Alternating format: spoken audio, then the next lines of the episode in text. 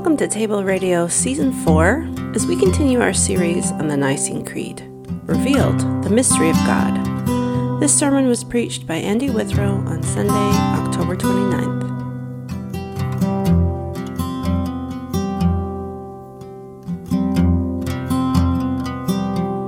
Once there was a little bunny who wanted to run away. So he said to his mother, I am running away. If you run away, said his mother, I will run after you, for you are my little bunny. Well, if you run after me, said the little bunny, I will become a fish in a trout stream and I will swim away from you. If you become a fish in a trout stream, said his mother, I will become a fisherman and I will fish for you. If you become a fisherman, said the little bunny, I will become a rock on the mountain high above you. Well, if you become a rock on the mountain high above me, said his mother, I will be a mountain climber, and I will climb to where you are. If you become a mountain climber, said the little bunny, I will be a crocus in a hidden garden. Well, if you become a crocus in a hidden garden, said his mother, I will be a gardener, and I will find you. If you are a gardener and find me, said the little bunny, I will be a bird and fly away from you. If you become a bird and fly away from me, said his mother, I will be a tree that you come home to. If you become a tree, said the little bunny, I will become a little sailboat and I will sail away from you. If you become a sailboat and sail away from me, said his mother, I will become the wind and blow you where I want you to go. If you become the wind and blow me where you want me to go, said the little bunny, I will join a circus and fly away on a flying trapeze. If you go flying on a flying trapeze, said his mother, I will be a tightrope walker and I will walk across the air to you. If you become a tightrope walker and walk across the air, said the bunny, I will become a little boy and run into a house. If you become a little boy and run into a house, said the mother bunny, I will become your mother and catch you in my arms and hug you. Shucks, said the little bunny. Might as well just stay where I am and be your little bunny.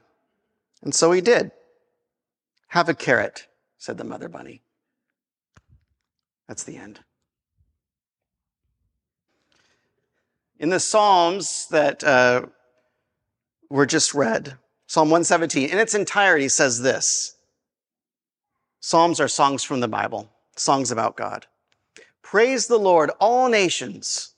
Honor him, all peoples. For great is his steadfast love towards us, and the faithfulness of the Lord endures forever. Praise the Lord.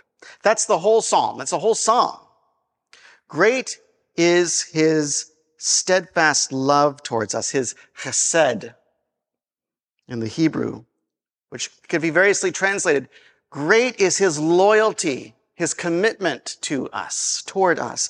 Great is his faithfulness towards us. Great is God's goodness towards us. Great is God's kindness towards us. What is the nature of that chesed, that loving kindness that the psalmist, the songwriter talks about? What does it look like? As we read through the Bible, epic story unveils exactly what this Hesed looks like.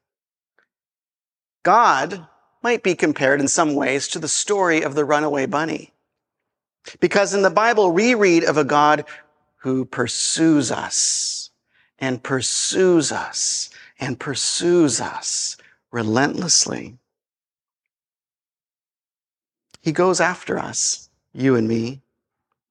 So here we're in the middle of our series, Revealed, the Mystery of God. We're looking at the Nicene Creed. It's a statement of belief derived from reading the whole story of the Bible about who God is.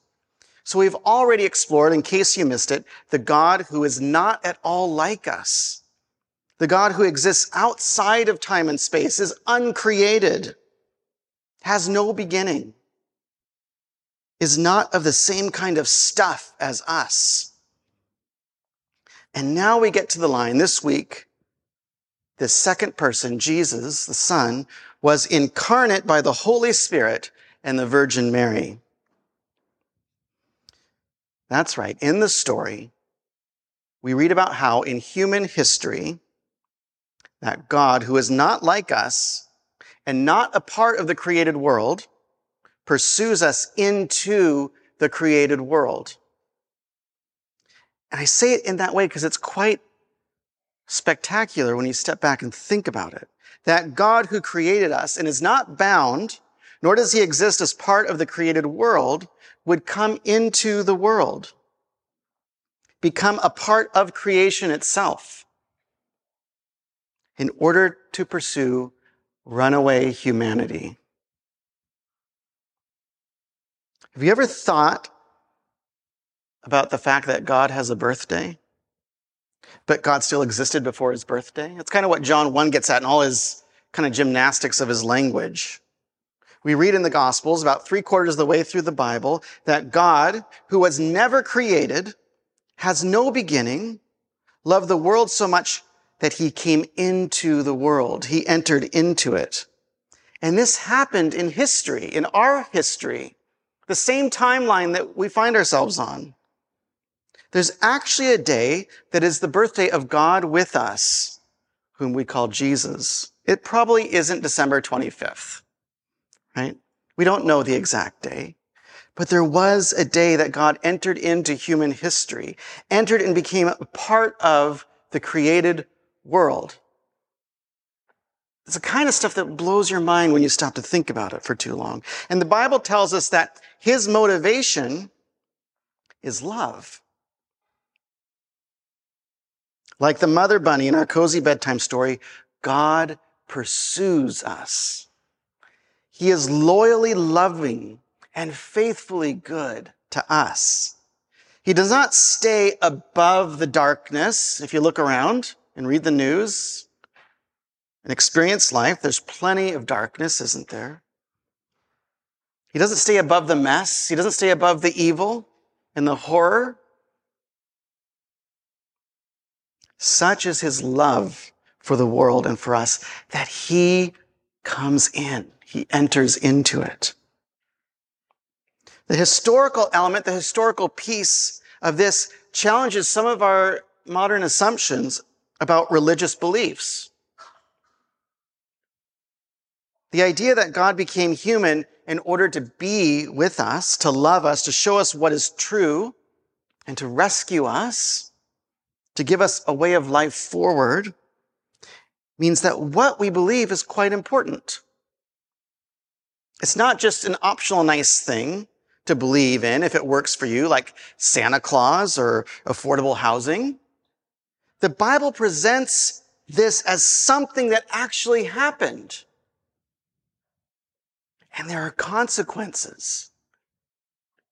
It matters in how we respond to this God who pursues. Does that make sense?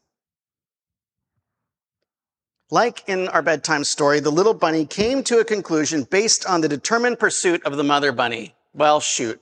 Might as well just stay here. We too must come to terms with the claim that God has pursued us and is right now, in this moment, pursuing each one of us here in Jesus. Now, this counters a different story or a different belief that it doesn't matter what we believe, so long as we believe it sincerely.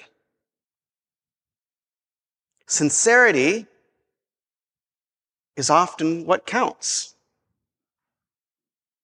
It's also safe. It protects us from challenging or being challenged by others' beliefs. It doesn't matter. Choose your own adventure. Believe it. To each their own. But the claim of this God won't stand for that. I have come, says this God. I entered into creation. I entered into space and time for you, says God, your creator. And in this particular way, the Bible supposes spirituality to be like our material experience. Us wanting something to be true does not make it true. We've, most of us has figured that out about life at this point. Rather, we are called to align our minds and our bodies with what is true, whether we believe it or not. It's the same with spirituality.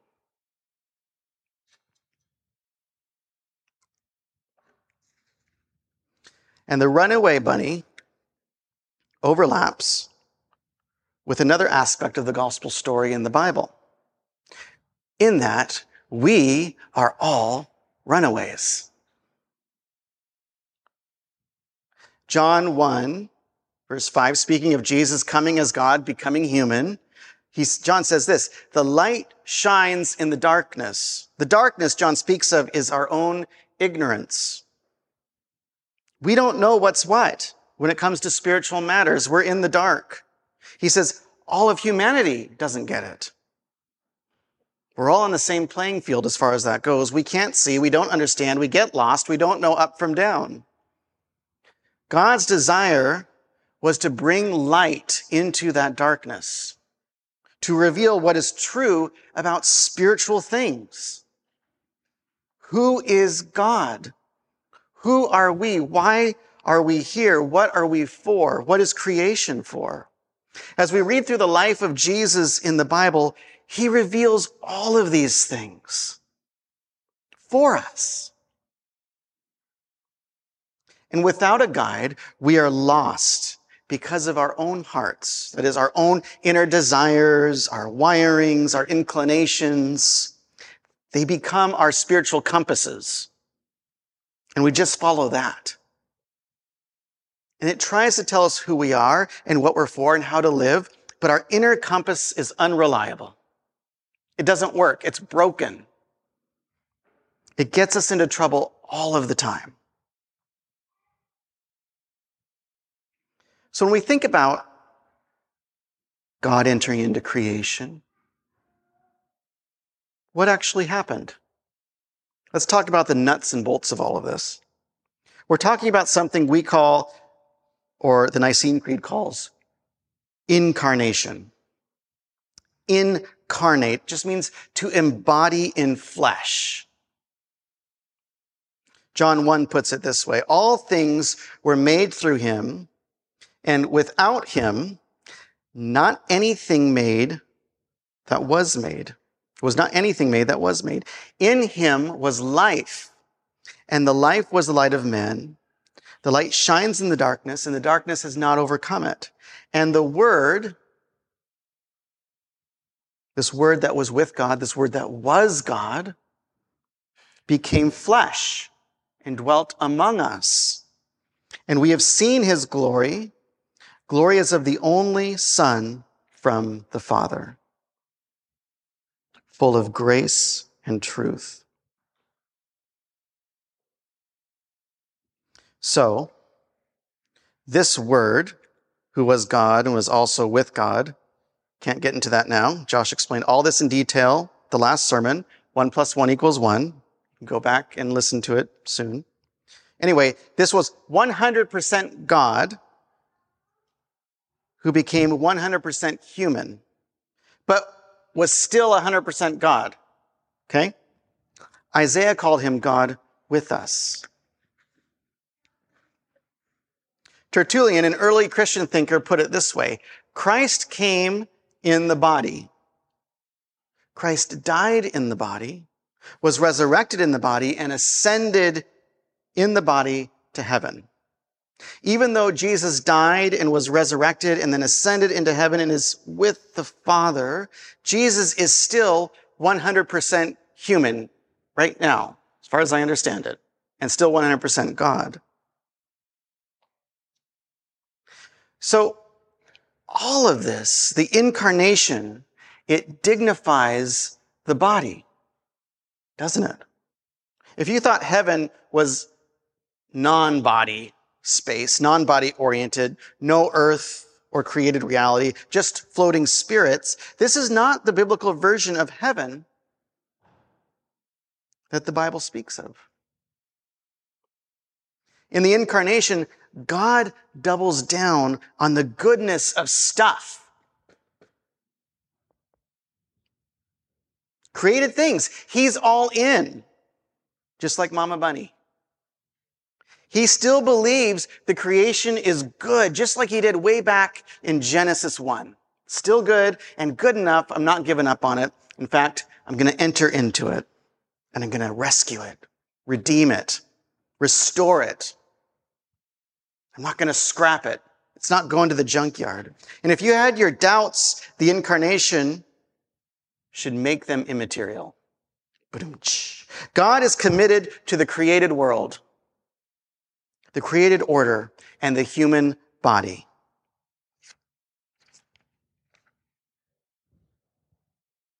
The work you do in the body and the life you live in the body is spiritual.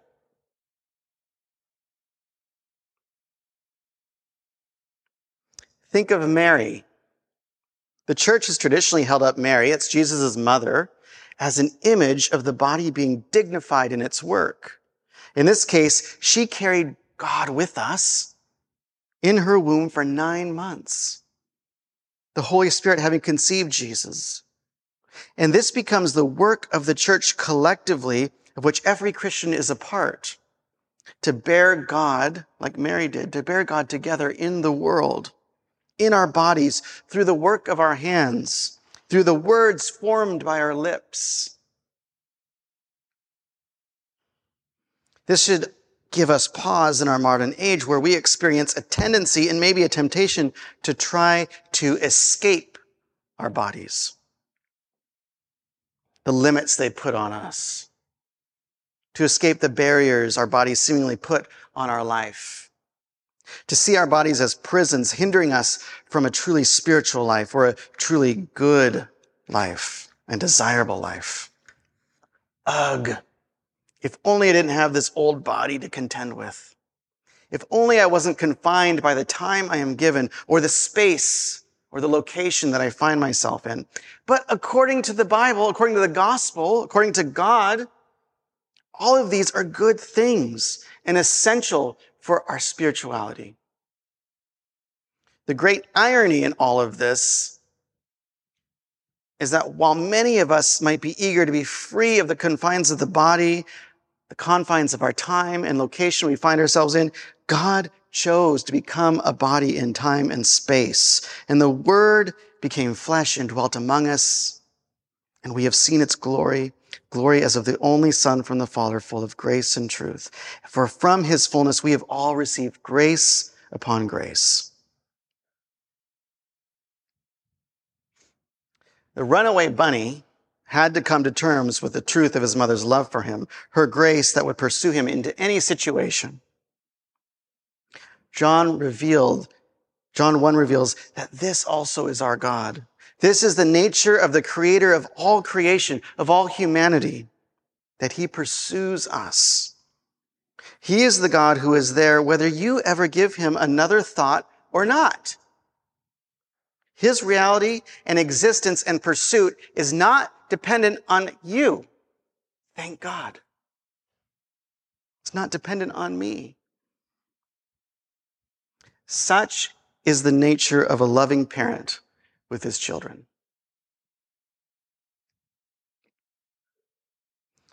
The incarnation is an invitation to take history, creation, and our bodies seriously and to receive them as gift.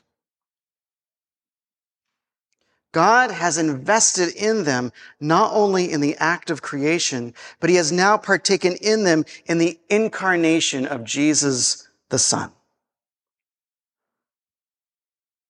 So this fleshly, clumsy stuff that we all have by design is part of our spirituality.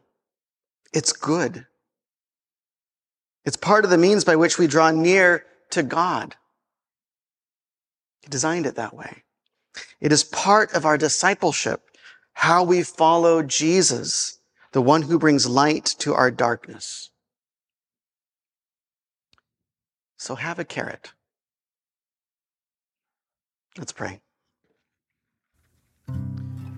God, we give you thanks for the gift since Genesis 1, the very beginning, that you called this stuff good. And Lord, even when the darkness came, and even now as the darkness seems to reign at times, we give you thanks that you did not give up on it. You do not give up on us, but that you love us and pursue us. Would you give us an imagination as we reflect on these things? Would you let this truth take root in our hearts and minds and imagination, Lord? That we might learn how to, to know you and to love you in our bodies, with our minds and with our bodies, and to celebrate that and to receive that as a gift. We love you and thank you. In Jesus' name.